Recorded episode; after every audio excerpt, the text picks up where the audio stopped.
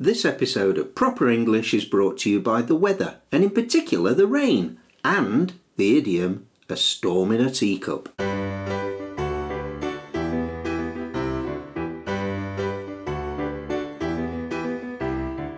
Hello, I'm Alison. And I'm Dave. And we'd like to welcome you to our podcast, which as you all know is called Proper English. If you're learning English and you want to know the correct words to describe heavy rain. If you get stuck thinking of how to describe the state between mist and drizzle. If you're puzzled by the difference between sleet and rain. Then Proper English is just the thing for you.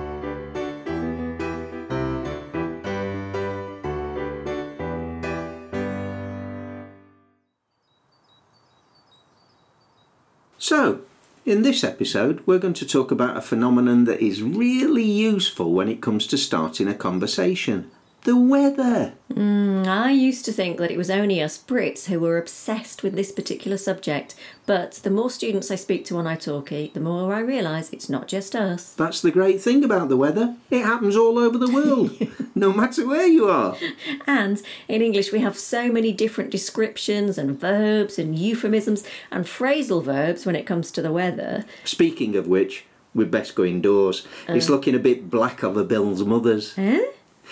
It's what my grandma used to say when dark storm clouds were approaching from the horizon. Oh, OK, I get that bit, but who's Bill? Good question, Ali. Thank you. Well, to start with, Bill is the shortened form of the name William, but I think our listeners might already know that. Always worth explaining, though. Yeah, it is. And my understanding is that this saying goes back to the early 20th century, and the Bill in this case refers to Kaiser Wilhelm II, who was the last German emperor. And Kaiser Bill had quite a turbulent, you could say stormy, relationship with his neighbouring countries. So the sight of thunderclouds coming our way became known as being black over Bill's mother's.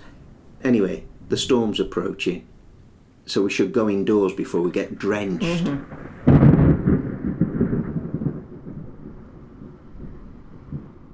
OK, drenched, soaked to the skin. Wet through, like a drowned rat.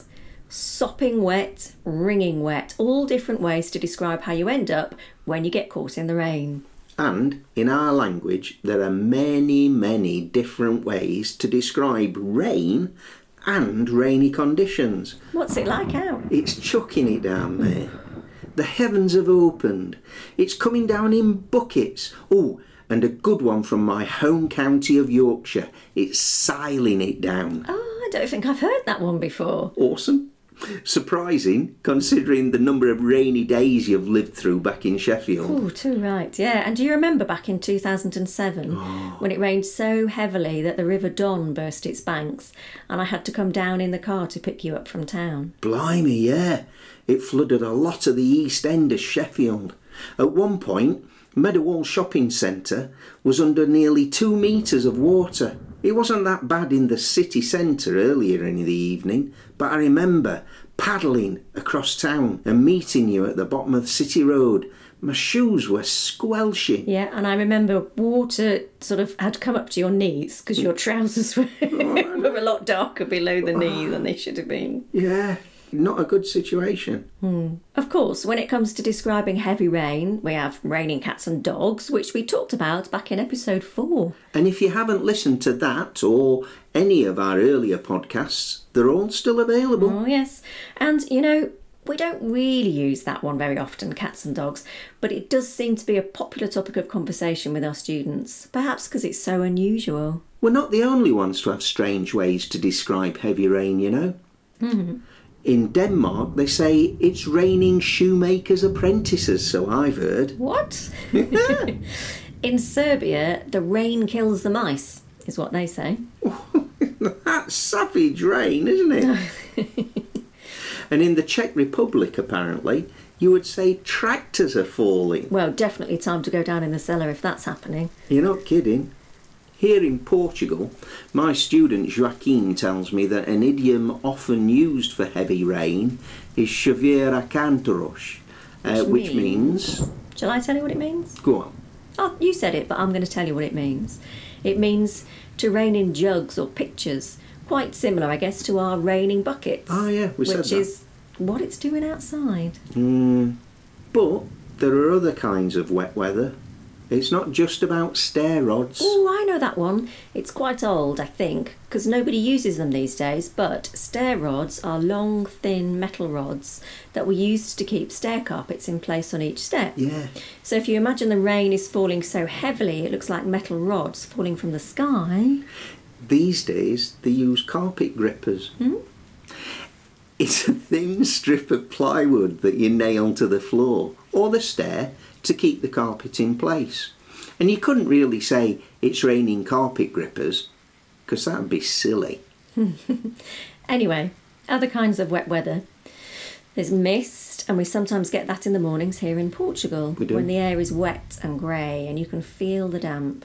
But it's not raining. Mm-hmm. Not quite. No. And then there's drizzle, which is really light rain.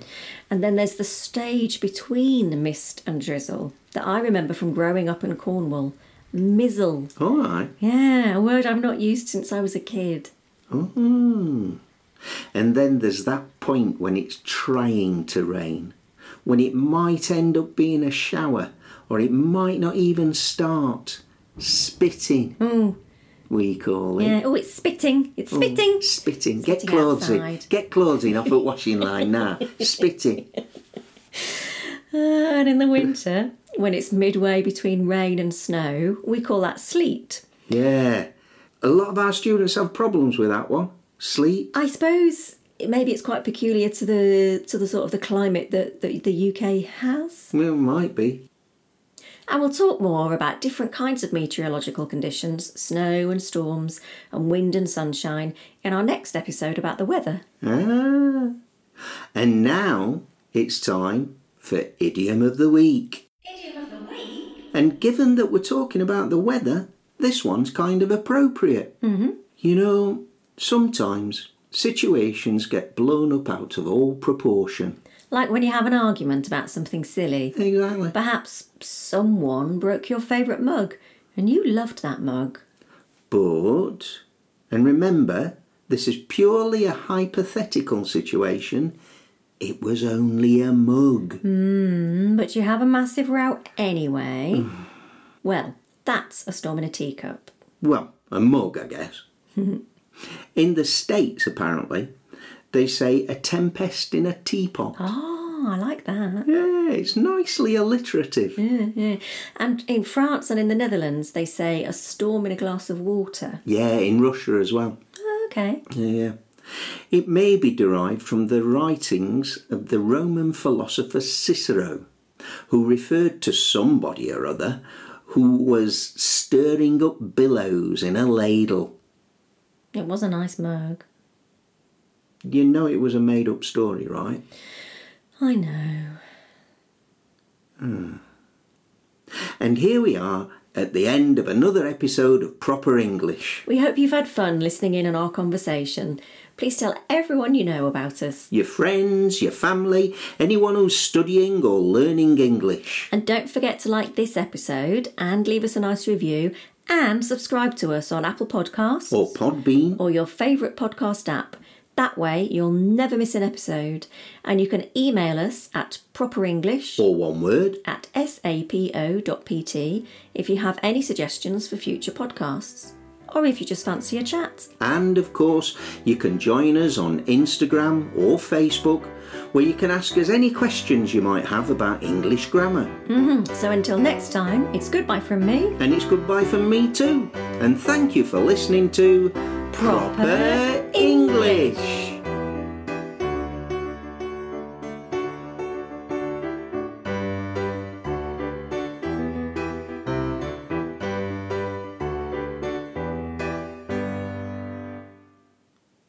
It was my favourite mug.